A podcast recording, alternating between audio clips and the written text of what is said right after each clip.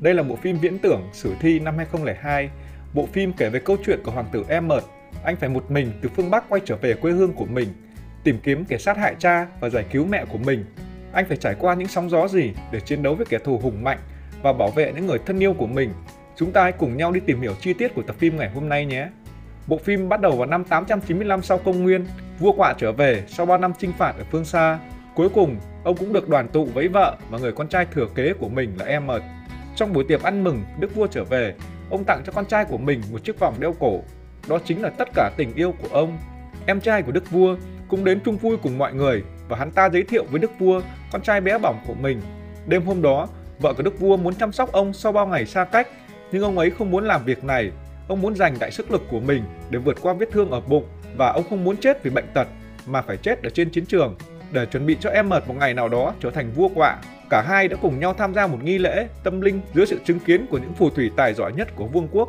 Sáng hôm sau, khi cả hai cha con bước ra khỏi nghi lễ, đột nhiên người cha bị tấn công bởi những chiến binh đeo mặt nạ. Emmert đã nhanh chóng trốn vào một hang đá gần đấy. Khi những chiến binh đó tiến lại gần, chúng lại là những người của em trai đức vua. Đức vua nguyền rủa hắn ta, hắn sẽ không có được sự coi trọng của những người dân khi ám sát anh trai của mình để lên ngai vàng. Sau đó, hắn ta đã thẳng tay sát hại đức vua dưới sự chứng kiến của Emmert. Hắn cũng ra lệnh cho lính của mình mang đầu của cậu bé về. Bọn chúng bắt đầu tìm kiếm Emmert, nhưng cậu đã trốn thoát khỏi sự truy lùng của bọn chúng. Cậu trở về ngôi làng và lấy tấm khăn cuốn lên người để tránh bị phát hiện. Những chiến binh của người em trai sát hại những người trung thành với đức vua, đồng thời cũng bắt mẹ của cậu ấy đi. Emmert chạy trốn trên thuyền ra biển lớn, thề sẽ trả thù cho cha, cứu mẹ và giết chết kẻ đã sát hại cha anh. Emmert được tìm thấy và nuôi dưỡng bởi một nhóm người Viking. Cậu được đào tạo trở thành một kẻ khát máu. Anh thuộc một đội quân hùng mạnh như bảy gấu đen trong rừng sâu thẳm. Đội quân của anh tham gia chiến đấu và đánh chiếm một ngôi làng. Em ở dũng mãnh lao về phía trước. Một mình anh hiên ngang bước đi không một kẻ nào có thể cản được bước chân của anh. Với cơ bắp to lớn và cường tráng, anh dễ dàng hạ đối thủ chỉ với một nhát kiếm. Thủ lĩnh của anh nói rằng khi bọn họ tìm thấy cậu lúc nhỏ, họ biết rằng anh có một trái tim sắt đá. Buổi tối hôm đó, cả đội cùng nhau ăn uống no say và ăn mừng chiến thắng, nhưng một mình cậu ấy đi ra bên ngoài. Anh đã gặp một phù thủy, bà ta nói rằng anh đã quay lưng lại với số phận của mình. Bà ta cũng cho anh xem giọt nước mắt cuối cùng anh đã rơi vì ai, đồng thời cũng nhắc cho anh nhớ lại lời hứa báo thù của mình năm xưa. Bà cũng nói hận thù sẽ đưa anh đến một hòn đảo phía bắc, nơi một cái hố đang cháy sẽ hiện ra và anh sẽ giết kẻ sát hại cha mình ở đấy. Khi lên hòn đảo, anh sẽ đi theo con trồn cái để đến nơi ở của người cổ đại để tìm thấy thanh kiếm phù hợp với cơn thịnh nộ của anh. Bà ta cũng nói thêm, con đường cho tàn của anh cũng sẽ kết thúc và một người khác sẽ bắt đầu một hành trình mới, đó là một vị vua thiếu nữ. Ngày hôm sau, tại phiên chợ nô lệ, anh nghe được câu chuyện về người chú của mình. Hắn ta bị vua Na Uy lật đổ và bỏ trốn cùng vợ, con của mình, cũng như sống lưu vong ở một hòn đảo ở Iceland và trở thành một người nông dân chăn cừu. Để thực hiện âm mưu trả thù, anh sát hại một kẻ buôn nô lệ, cắt tóc của mình và in dấu nô lệ lên người. Anh bơi ra con thuyền đang đậu ngoài khơi xa và lẫn vào trong đám người nô lệ ở trong đó. Khi màn đêm buông xuống, anh định lẻn vào nghe ngóng tình hình. Một cô gái ở đây đã nói với anh, nếu anh muốn giả làm nô lệ, hãy che lại sự xảo quyệt của mình, để người chăn cừu thấy anh đúng là một con cừu. Thuyền của anh lênh đênh trên biển nhiều ngày và gặp phải cơn bão, anh không may bị ngã, cũng chính cô gái này đã lo lắng chăm sóc cho anh. Cuối cùng họ cũng đến được hòn đảo Iceland, nơi người chú của anh đang ở đây. Đám người nô lệ tiếp tục di chuyển vào sâu bên trong hòn đảo. Cô gái không biết tại sao anh lại đi thuyền lậu đến một nơi địa ngục như thế này. Anh nói rằng mình muốn lấy lại những gì của mình đã bị đánh cắp. Đó là một người mẹ, một người cha và một vương quốc. Hắn ta đã trốn đến đây khi bị một người khác cướp mất đất. Anh sẽ rời khỏi đây sau khi xong việc. Cô gái cũng nói với anh, anh có sức mạnh để bẻ gãy cổ bọn chúng, còn cô có mưu mẹo để phá tan mọi mưu đồ của bọn chúng. Họ nên hợp tác cùng nhau để rời khỏi đây. Cuối cùng, họ cũng đối mặt với vị vua bỏ xứ, nhưng khi nhìn thấy chúng quá ôm yếu, hắn ta muốn bắn hết đi. Em mệt khi nghe thấy nói thế, anh liền thể hiện sức mạnh của mình và được kiểm tra cẩn thận trước khi đối mặt với người chú của anh. Hắn nói, nếu như anh không đáng tin như một con sói, hắn thề sẽ tự tay giết anh. Cuối cùng, anh cũng được chọn và cô gái tóc trắng bạn của anh cũng được lựa chọn. Hắn yêu cầu để bàn tay cô ấy trắng và hãy để tóc cô ấy dài. Đêm hôm đó, anh tìm cách để ra bên ngoài, nhưng một người đã khuyên anh nếu anh ra bên ngoài sẽ bị cáo xanh và hải cẩu ăn thịt. Nhưng anh vẫn lẻn ra ngoài và chạy xung quanh để tìm kiếm vũ khí. Khi anh thỏ tay định lấy, đột nhiên có tiếng động khiến anh giật mình và không thể lấy được vũ khí. Ngày hôm sau, anh chăm chỉ làm việc như một con cừu non. Anh nhẫn nhịn và tìm kiếm cơ hội để trả thù. Khi anh phải khuân vác đồ giặt là, Anh cố gắng nản lại và nhìn thấy mẹ của mình đang trải đầu cho kẻ sát hại chồng của bà ấy. Đêm hôm sau, anh tiếp tục lẻn ra ngoài và nhìn thấy con trồn cái. Anh đã đi theo nó vào tận bên sâu trong hang núi. Bên trong có một người cổ đại đã ngồi đợi anh. Ông kể cho anh nghe về câu chuyện một người bạn của mình bị khoét mắt và cắt lưỡi do chính người chú ác độc của anh. Sau đấy, ông ta làm phép triệu hồi linh hồn của chiếc đầu lâu về. Nó chỉ cho anh cách lấy thanh kiếm để tiêu diệt kẻ thù. Thanh kiếm đó được rèn bởi những người thợ tài giỏi nhất.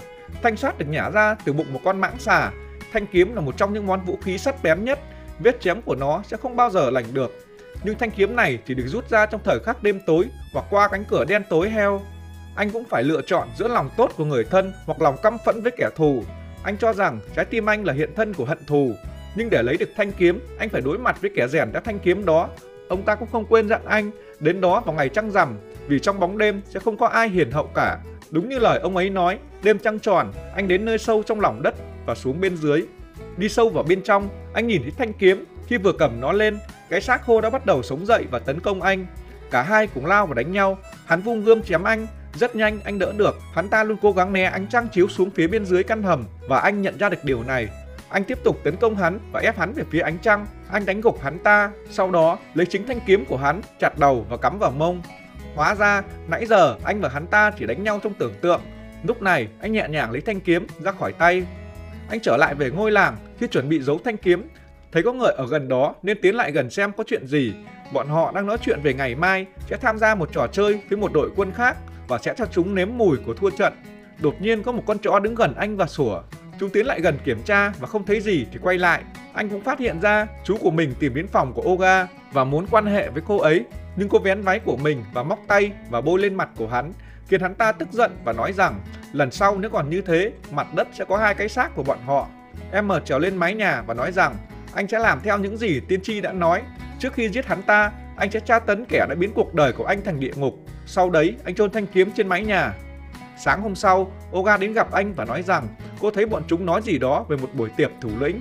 Anh cũng nói với cô ấy, mình đã thấy hết chuyện tối qua, cô vô cùng lo lắng, không biết khi nào thì anh mới ra tay, anh sẽ tiếp tục ám rủa bọn chúng cho đến khi nào thời cơ đến. Kế hoạch của anh cần thêm một chút thời gian. Buổi tiệc cũng được bắt đầu, nhưng bọn chúng đang thiếu mất một người đàn ông để tham gia. Bọn chúng tìm đến em mệt và hỏi anh có biết chiến đấu hay không. Anh nói rằng mình có thể chiến đấu. Anh được đưa đến tham gia một trò chơi, hai bên cùng cầm một thanh gỗ và lao vào nhau. Họ đánh quả bóng vào thanh cột và thành người chiến thắng. Khi hiểu được luật chơi, anh tham gia một cách hăng say, nhưng luật chơi này lại cho phép đánh đối phương một cách tàn bạo. Cuộc chơi vẫn tiếp tục diễn ra, anh liên tục hạ những người tham gia của đối phương. Hai đội giờ này chỉ còn hai người và tiếp tục lao vào chiến đấu và tranh giành quả bóng. Gunnar, con trai út của Piohia, lao xuống sân để tham gia cùng. Tên to lớn đã đuổi theo và đẩy cậu ấy ngã. Đúng lúc này, Emmert lao đến giải cứu cho cậu bé và đánh cho hắn ta một trận nhừ đòn trước sự chứng kiến của toàn bộ mọi người ở nơi đây. Đêm hôm đấy, những người nô lệ ở đây cùng nhau nhảy múa, ca hát, ăn mừng chiến thắng. Con trai cả của Piohia tìm đến anh và nói rằng anh đã chứng minh được sự quả cảm và lòng trung thành khi trở về nông trại. Anh không phải lao động khổ nhọc nữa và có thể ra lệnh cho nô lệ. Hắn cũng cho phép anh chọn một người đàn bà cho mình, kể cả người đó là Oga, vì cha của hắn thấy ả đó quá sức nên không còn hứng thú nữa.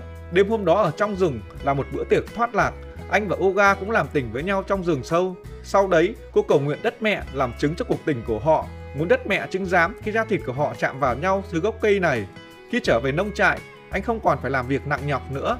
Anh cũng gặp Pio Hia, nhưng nhớ lại lời thần linh, anh một lần nữa vẫn không thể xuống tay. Đêm hôm đấy, anh lẻn vào giết chết một số lính canh ở đây. Sáng hôm sau, con trai cả của Piểu Hia vô cùng giận dữ vì lính của hắn ta bị sát hại. Hắn tức giận và tấn công những nô lệ ở đấy. Piểu Hia đã khuyên hắn nên bình tĩnh lại, ông ta hứa sẽ giúp hắn trả thù. Phù thủy của hắn ta cho rằng nơi đây đã bị nguyền rủa và hãy chuẩn bị đồ để bà ta làm lễ. Sau đấy, bà ta tiến hành nghi lễ để xua đuổi mọi tà khí ở nơi này đi. Cũng trong đêm hôm đó, lũ chó đột nhiên nổi điên lên, theo lời hú của em ở trong rừng sâu, bọn chúng quay sang tấn công cả chủ nuôi của mình. Tất cả cùng nhau kéo đến nhà của phù thủy, thấy bà ta bị trói ở dưới và một người đàn ông bị treo như thánh giá ở trên cao. Ngày hôm sau, toàn bộ đàn ông nô lệ được gọi đến và nói rằng họ được phát vũ khí vào đêm nay để bảo vệ nông trại.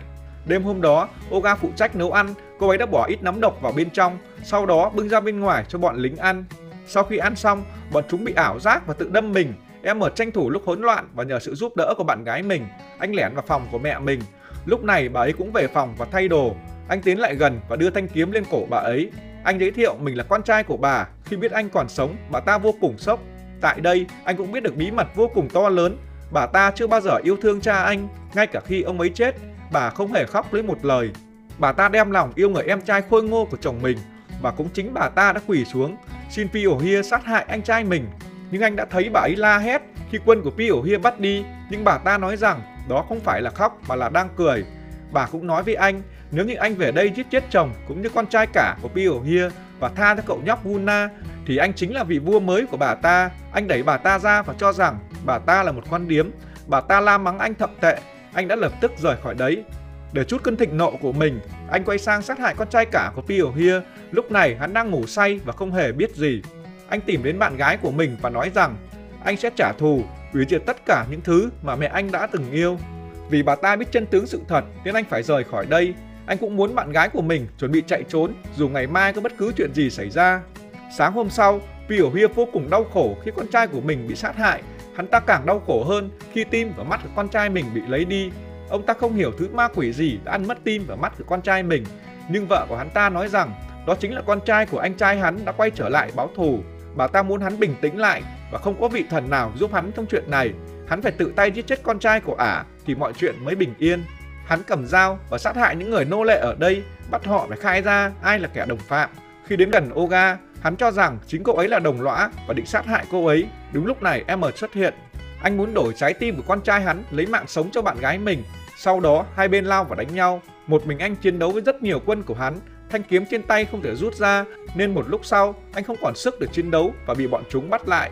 Anh bị bắt và đưa đến trước mặt hắn, nhưng quả tim đó không phải là của con trai hắn nên tạm thời hắn chưa thể sát hại anh. Anh bị treo lên và tra tấn dã man để nói ra anh cất quả tim đó ở đâu. Nhưng anh vẫn không nói. Sau khi đám tang của con trai hắn tổ chức xong, hắn sẽ moi tim anh và cùng vợ mình thưởng thức khi hắn ta vừa quay đi, những con quạ đen bay đến, mổ đứt sợi dây và chúng cố gắng bay đến để cởi trói cho anh. Đám tang của con trai Piohia được tiến hành. Gunna là thừa kế chính thức. Hắn cũng nói rằng giờ phút đau buồn đã hết, giờ chính là thời điểm cho sự báo thù. Hắn và người của mình quay lại nơi giam giữ, nhưng lúc này anh không còn ở đây nữa. Khi tỉnh dậy, anh thấy mình trong một cái hố. Bạn gái của anh đã giúp anh trốn thoát ra tận đấy.